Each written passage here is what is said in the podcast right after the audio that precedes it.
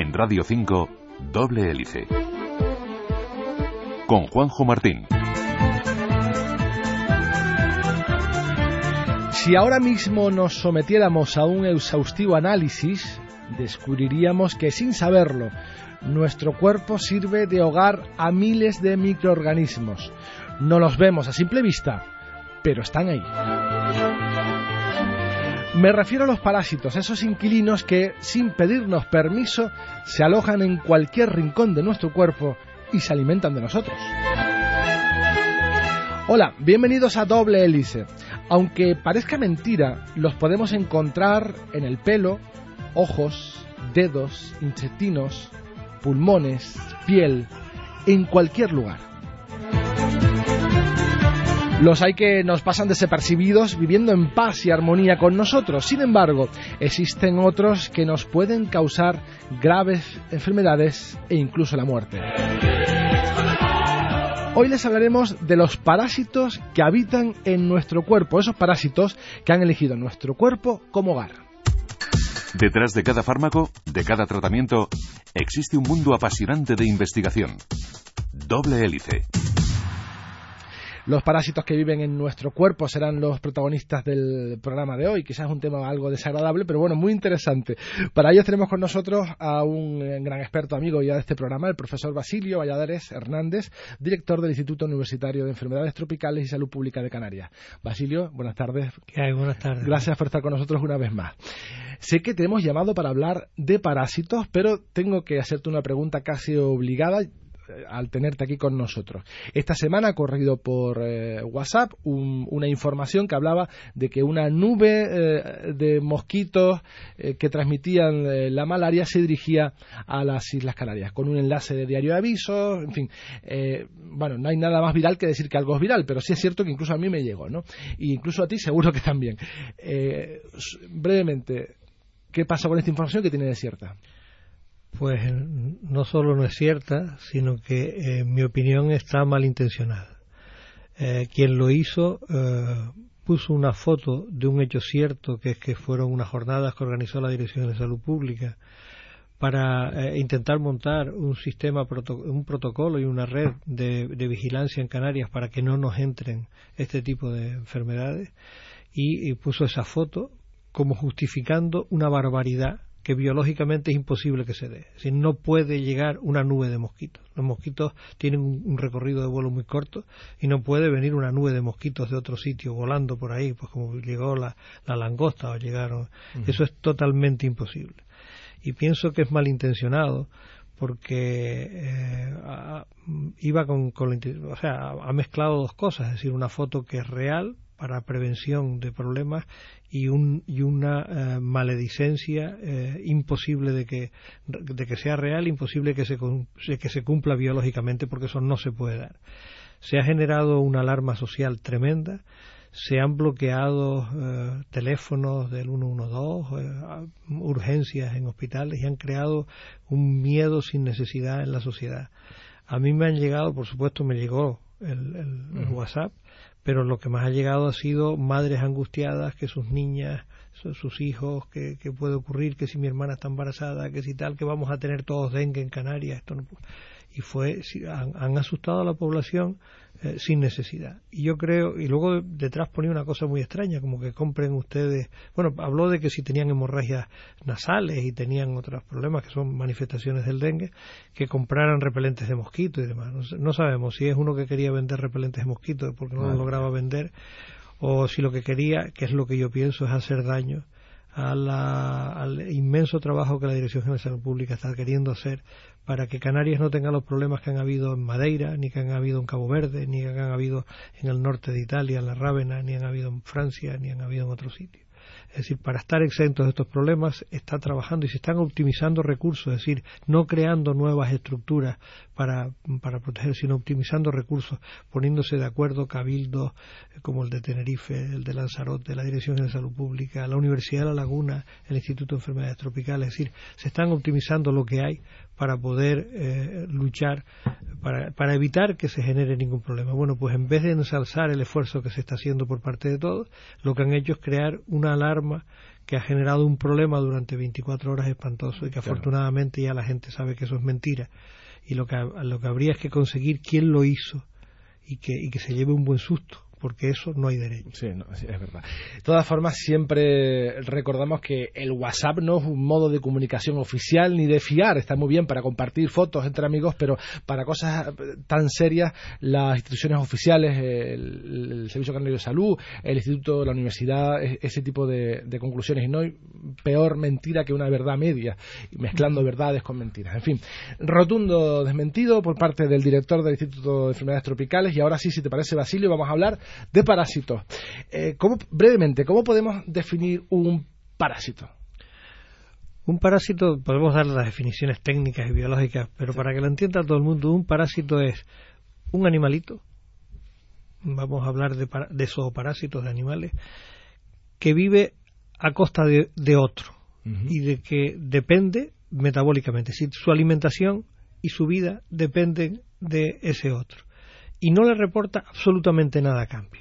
Es decir, si, si, le reportase algo a cambio, entrábamos ya en otro tipo de asociaciones biológicas, eh, en simbiosis y tal. No, no, el parasitismo es una, un bicho se aprovecha absolutamente de todo del otro, es necesario para vivir y no le da a cambio absolutamente nada. Y en la mayoría de los casos, no solo no le da nada, sino le genera un problema, le produce una patología.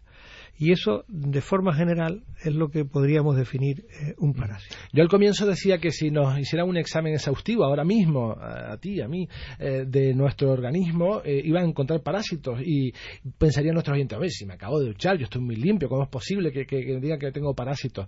¿Es exagerado o no? Pues, pues no, bueno, quizás exagere un poquito de que todos tenemos parásitos. Tenemos algo seguro porque, eh, por ejemplo, es que los parásitos no, todos viven dentro, eh, ni todos están permanentemente en, el, en, el, hospedador, que así se llama el que, el, que sostiene al parásito.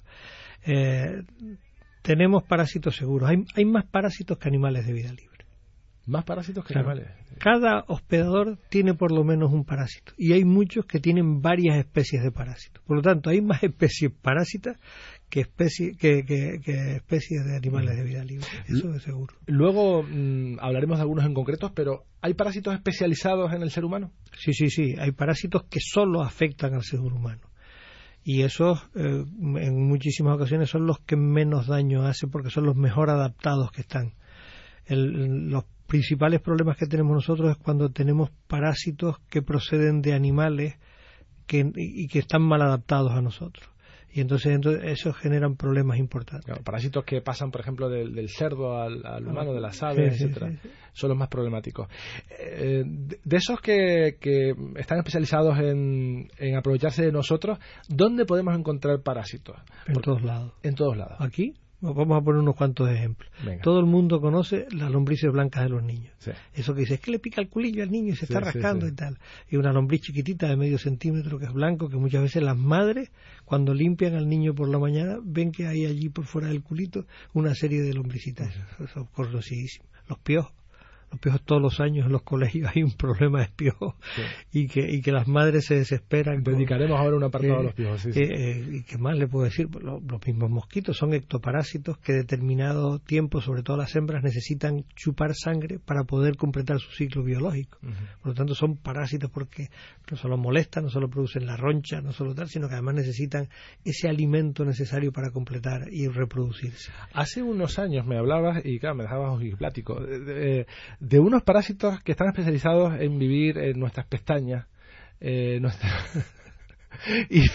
y, claro, nos dejaste un poco así, pero ¿cómo es posible de que además se alimentaban el rímel y esas cosas que las mujeres echan? Hay, hay algunos hay algunos ácaros que pueden vivir en los poros eh, de la eso. Pero el ejemplo que te puse de las pestañas no te lo voy a decir ahora porque no horario. no horario. bueno, has nombrado eh, uno de los grandes problemas de, de, los padres que están teniendo mm, en estos momentos incluso, ¿no? Eh, los piojos, porque eh, se o teníamos pensado, ¿no? Que hay que desterrar ya ese mito de que los piojos andan en cabezas de, de, niños, mm, pues que no se poco aseados, por, por decirlo de alguna manera, y nada que ver. Están en todas las familias estos, estos parásitos. ¿Cómo es el piojo? El piojo es un, es un artrópodo chiquitito que, que se ve a simple vista, mm, pero es tan pequeño que para distinguirlo necesitas de una lupa, por lo menos. El piojo vive en el pelo y, la, hembra del piojo cuando pone huevos eh, le pone un cemento al huevo y lo pega al pelo, de tal forma que la, la larvita que sale de allí ya se queda pegado al pelo. Entonces, cuando, cuando tienen piojos, ven unas cositas blancas y que tienen dientes. Llaman la gente, el, el, el, argot popular, se llaman las liendres a los huevecitos que la hembra pone y que pega al pelo. Las patas del piojo no tiene dedos, no tiene plantas el piojo, sino tiene una pinza en donde deja enganchado al pelo, exactamente del grueso del pelo y se engancha y, esa es la forma de, estar. Necesitan estar permanentemente en el pelo. El piojo no puede salir caminando por encima de la mesa, darse un paseo y luego volver a buscar. Necesitan la temperatura del cuero cabelludo o de, o, de los o de los vestidos, porque hay distintos tipos de piojos. Pero como estamos hablando del, del de los niños de aquí, estamos hablando del cuero cabelludo. Y, entonces necesitan esa temperatura del pelo y, viven permanentemente ahí y se multiplican con una rapidez. Cada 15 días hay, hay huevecillos. Por eso, cuando a la gente le dicen, usted tiene que ponerle este champú, le pone este desinfectante y luego le dicen, y lo tiene usted que repetir a los 15 días. ¿Por qué? Porque muchas veces las larvas que están dentro de los huevecillos, lo que llaman las liendres, eh, nacen al cabo de 15 días y si tú no los vuelves a matar, vuelven otra vez a empezarse a reproducir. Por eso es necesario hacer esa, ese remate del tratamiento. Hay un problema añadido importante. Los tratamientos de los piojos, como la de mayor parte de los medicamentos, que se, los antibióticos y demás, eh, generan resistencia. Y los piojos se han acostumbrado a los primeros tratamientos que habían y a los mejores que habíamos tenido que eran las piretrinas porque no producen daño en los niños y tal y las piretrinas mm, eran fantásticos pues ya están generando resistencia a las piretrinas por eso muchas veces cuando se le pone la, loción a los niños con piretrina pues, pues, pues, no los terminan de matar. Y se les alarga el tiempo y vuelven a tener y vuelven a tener. Entonces hay que ir cambiando ver qué, qué tratamiento hay que darle los más modernos que están saliendo para evitar el, esa resistencia. Es tremendamente difícil porque los animales son inteligentes, estos parásitos son inteligentes y van generando resistencia a los tratamientos que se les van Se van adaptando y soportando esos tratamientos nuevos.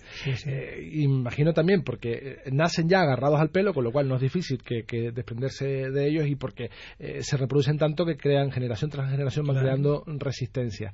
Pero claro, esto a las madres no les ayuda. Yo, yo ¿Cómo acabo yo con los piojos de mi niño? En el mercado hay muchos productos, mm, pero no sé si, si hay alguno realmente definitivo. Ya, este, ya, por fin o, incluso, sin hablar de marcas comerciales, hábitos, cosas que se pueden hacer para ayudar por lo menos a una de las cosas que ayuda es tener el pelo corto.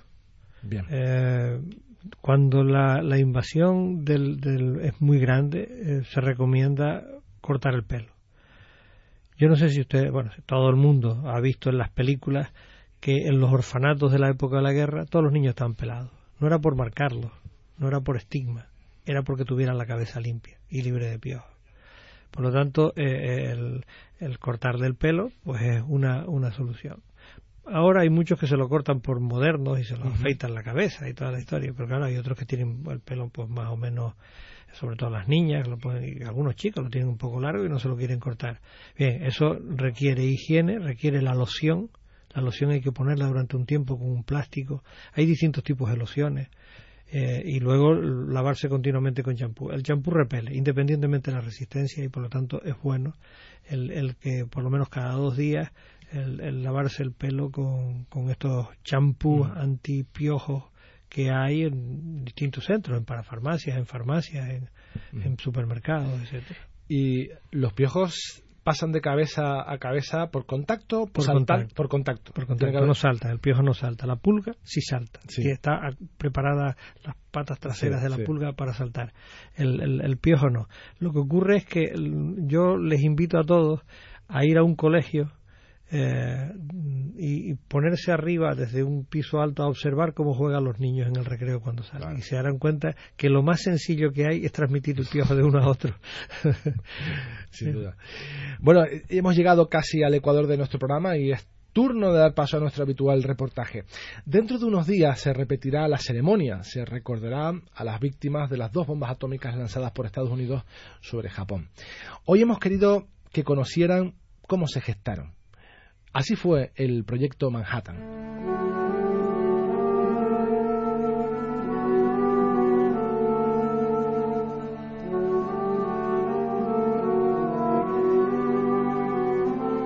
El proyecto Manhattan era el nombre en clave de un proyecto de investigación llevado a cabo durante la Segunda Guerra Mundial por Estados Unidos con ayuda parcial del Reino Unido y Canadá. El objetivo final eh, de esta iniciativa era el desarrollo de la primera bomba atómica. El proyecto se llevó a cabo en numerosos centros de investigación, siendo el más importante de ellos el Distrito de Ingeniería Manhattan, situado en el conocido como Laboratorio Nacional de los Álamos, y que agrupó a una gran cantidad de eminentes científicos en disciplinas como física, química o ciencias informáticas. Dado que tras los experimentos en Alemania previos a la guerra se sabía que la fisión del átomo era posible y de que los nazis estaban ya trabajando en su propio programa nuclear, no costó reunir a todas aquellas mentes brillantes eh, que eran también pacíficas e izquierdistas en su mayoría, Exiliados judíos, muchos de ellos, hicieron causa común de la lucha contra el fascismo, aportando su grano de arena a la causa, conseguir la bomba atómica antes que los alemanes. El primer ensayo atómico exitoso fue realizado en el desierto de Alamagordo, en Nuevo México. El artefacto se llamó Trinity y se trataba de una bomba A de plutonio del mismo tipo que Fatman, que sería lanzada, como saben, sobre Nagasaki días después. En la actualidad, este lugar está marcado por un monolito cónico negro de silicio resultado de la fusión de la arena bajo el efecto del calor provocado por la explosión.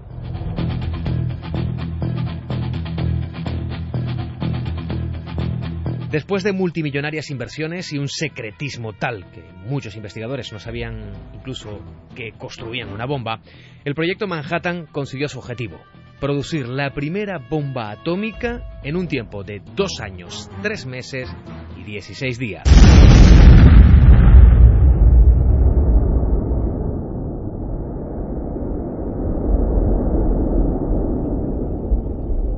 La continuación del proyecto condujo a la producción de dos bombas, conocidas como Little Boy y Fat Man, con pocos días de intervalo, las cuales se lanzaron en Hiroshima el 6 de agosto de 1945 y en Nagasaki el 9 de agosto del mismo año.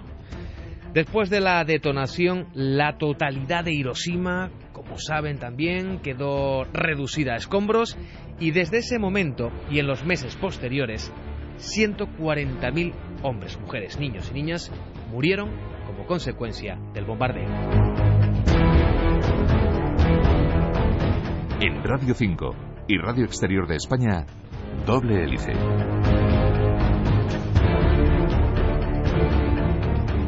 Seguimos hablando de parásitos con el profesor Basilio Valladares Hernández, director del Instituto Universitario de Enfermedades Tropicales y Salud Pública de, Canarias. Mm, seguimos nuestro viaje, hemos hecho una introducción, hemos dedicado algunos minutos porque seguro que les interesaba mucho a los piojos y ahora tenemos que hablar de lombrices hay lombrices pequeñitas, como las de las que hablabas, las más habituales, pero hay otras que son mayores, incluso otras que son muy, muy grandes, ¿no? Que parece, eh, bueno, que cuando las ves piensas, bueno, esto no pudo haber salido de un ser humano.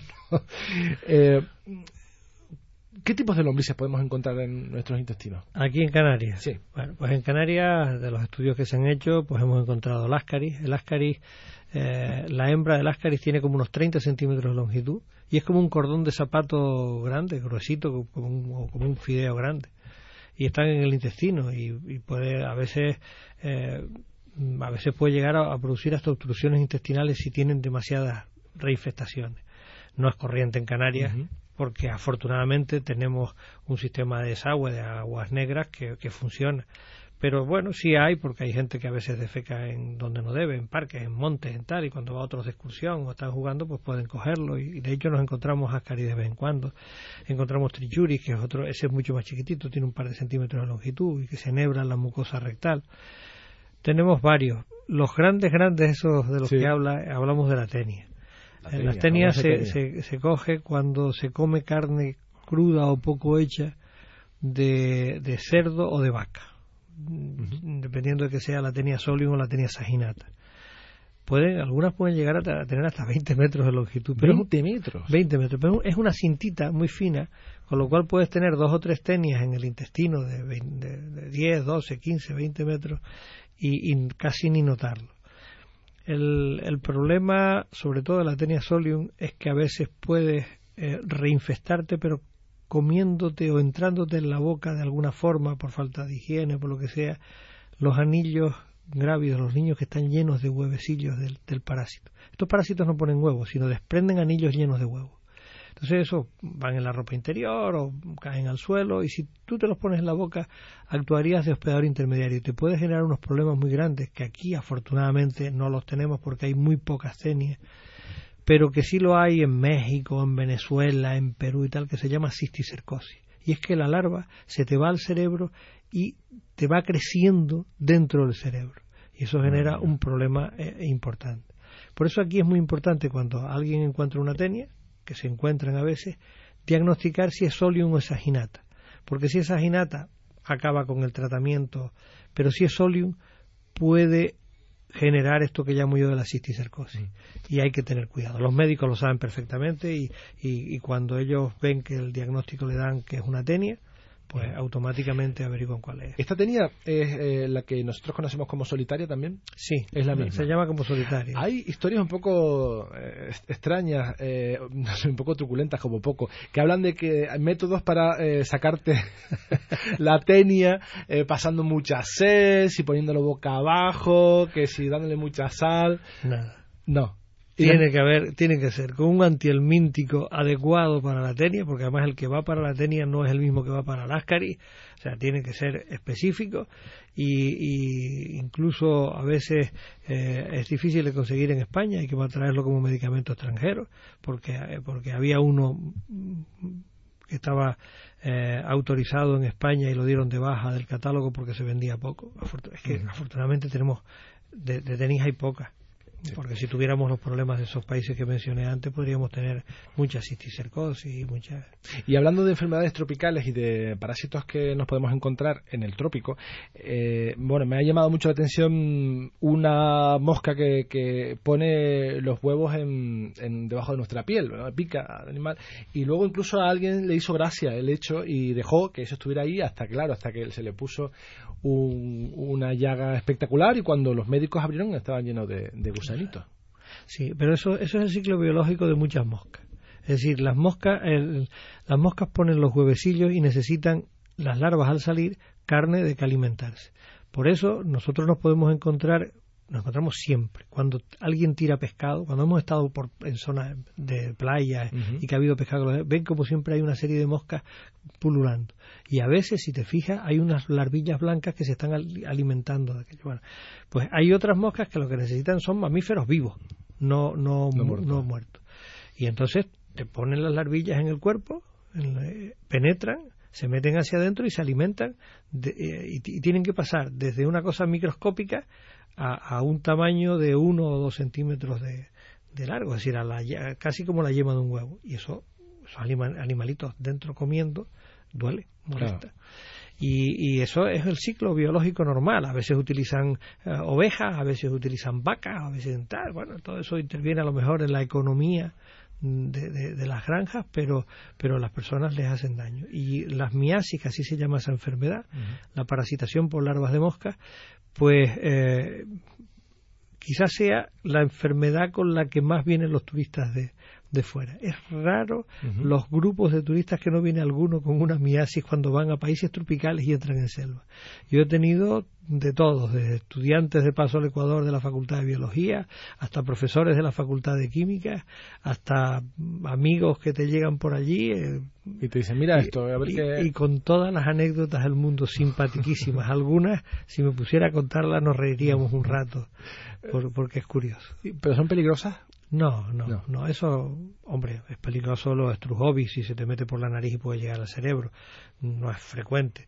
Pero normalmente te lo colocan en la espalda o te lo colocan en un brazo o te lo colocan en el abdomen. y te lo ves. Y te lo ves. Te, lo ves. Es un grano que molesta y que se va inflamando y que no va con pomadas ni con nada. Pero si le dices al médico dónde has estado, porque el problema es que no se le dice hace 15 días estuve en Nicaragua o hace 15 días me fui a la selva de, de, Panamá y tal. Si tú le dices eso, el médico automáticamente dirige para que aquello no, para saber que aquello no es un forúnculo, sino puede ser una miasis, entonces una pequeña nada, incisión y, quita las larvas. Hablando de miasis, esta quizás más desagradable. Me contaba eh, el oftalmólogo Rodrigo, eh, presidente del Colegio de Médicos, decía, es que vino un paciente con el ojo lleno de, de larvita y es una mosca que se te acerca y en una milésima de segundo te, te inyecta los huevos y ahí se quedan. Eso es así. Y eso pasó aquí. Sí, sí, sí, pasó aquí, pasa, pasa aquí. Yo la primera miasis que vi fue en Granada estaba yo eh, en el último curso y estaba yo antes había lo que se llamaban los meritorios y a los que nos gustaban estas cosas estaban en el Instituto López Neira de Parasitología aprendiendo. Entonces llevaron, mandaron del Hospital Clínico San Cecilio de Granada unas muestras de una cosa que le habían quitado del ojo a un chico que gritaba como un loco porque tenía esos gusanos que nos trajeron. Entonces, los, don Diego Guevara, que era el catedrático de parasitología, entonces me, dijo, venga acá, Valladares, venga acá vamos a, para que vea, ¿usted qué cree que es esto? Yo miraba para aquello y, pues, mire, don, Diego, unos gusanitos. Entonces, mire, estos son unas larvas de mosca, mire, se lo voy a enseñar cómo se diagnostica. Y me, explicó cómo mirábamos los estigmas respiratorios. Esto es un hobby y esto tal. Y, pero esto es muy raro que lo tenga una persona. Vamos a intentar, averígüeme usted cómo es esto. Entonces, de López Neira fuimos al San Cecilio para ver la historia clínica. Y la historia era la siguiente. El chico era un, trabajaba en una gasolinera que se llamaba Villarejo, que estaba en la carretera antigua de Málaga. Y él, estaba poniendo gasolina a un camión que, de esos que transportan en la península ovejas. Y, bueno, iría algún oestrus, alguna adulta, alguna mosca con las ovejas y eh, cuando pasó por delante del, chico, pum, le metió aquellas larvas que empezaron automáticamente a comerle claro, le, destrozaba el ojo porque duelen, porque son, son muy voraces. Y entonces dice, pero esto es muy raro. La, historia es que el chico se había desayunado con leche de oveja y debe ser que al, el aliento de la leche de oveja, que es, fuerte, mm. confundió a la mosca, al, al, chico con una oveja, porque esas larvas donde tenían que haber ido es a los ojos y al hocico de una oveja penetran por el, por el tabique nasal o por los ojos y llegan hasta el cerebro. Y cuando ya han madurado, descienden, se vienen a la nariz, le produce el estornudo de la oveja, los tira contra la tierra y se empupan allí. Y al final ya sale la mosca. Es decir, el ciclo completo. Son ciclos biológicos de, la, de, las moscas. Que necesitan un huésped que puede ser un animal, eh, una oveja o nosotros. Pues eh, aquel chico que se había desayunado con leche de oveja le dio el aspecto de oveja al que la pasó y, le metió la, esas larvas sí. son peligrosas. Aún en Canarias podemos estar decir a día de hoy que estamos libres incluso del mosquito y lo puedes decir porque el instituto ha desplegado en puertos y aeropuertos trampas y a día de hoy eh, no se ha encontrado ningún. No hay el anófeles gambia ni los anófeles que transmiten la malaria, no los tenemos en Canarias. Pero de encontrarse mosquito no significaría que tuviéramos malaria, tendríamos el mosquito que transmite la malaria, pero no la enfermedad. Efectivamente. Efectivamente, pero ya nos intentaríamos, ya nos preocuparíamos de echarlo, lo mismo que se le ya se le echó en otra época. Aquí hubo malaria, tú lo sabes, lo hemos hablado varias veces. y don Juan Gil Collado, aquel entomólogo que el Ministerio de la Gobernación mandó por toda España para la lucha contra la malaria, aquí acabó con esos mosquitos y con el del dengue también lo echó fuera. Pues esperamos que no haga falta volverlo a echar, porque que no entren, que no entren por eso. Y nos está trabajando el profesor Basilio Valladares Hernández y su equipo del director, mm, que es director del Instituto Universitario de Enfermedades Tropicales y Salud Pública de Canarias. Muchas gracias, Basilio, gracias por estar con nosotros. Gracias a ti, Juan. Hasta luego. Y hablando de parásitos, llegamos al final de este programa que pretende bucear entre laboratorios y centros de investigación para mostrarles qué hay detrás de cada fármaco, de cada tratamiento. Nos vamos en esta versión radiofónica, pero seguimos muy activos en internet, en facebook.com barra doble hélice y en twitter arroba doble hélice RNE. En la realización Curro Ramos, en la dirección Juanjo Martín. Hasta la próxima semana. Doble Hélice es una iniciativa de la Universidad de La Laguna y Civicán, con financiación del séptimo programa marco de la Unión Europea a través del proyecto INBRAIM.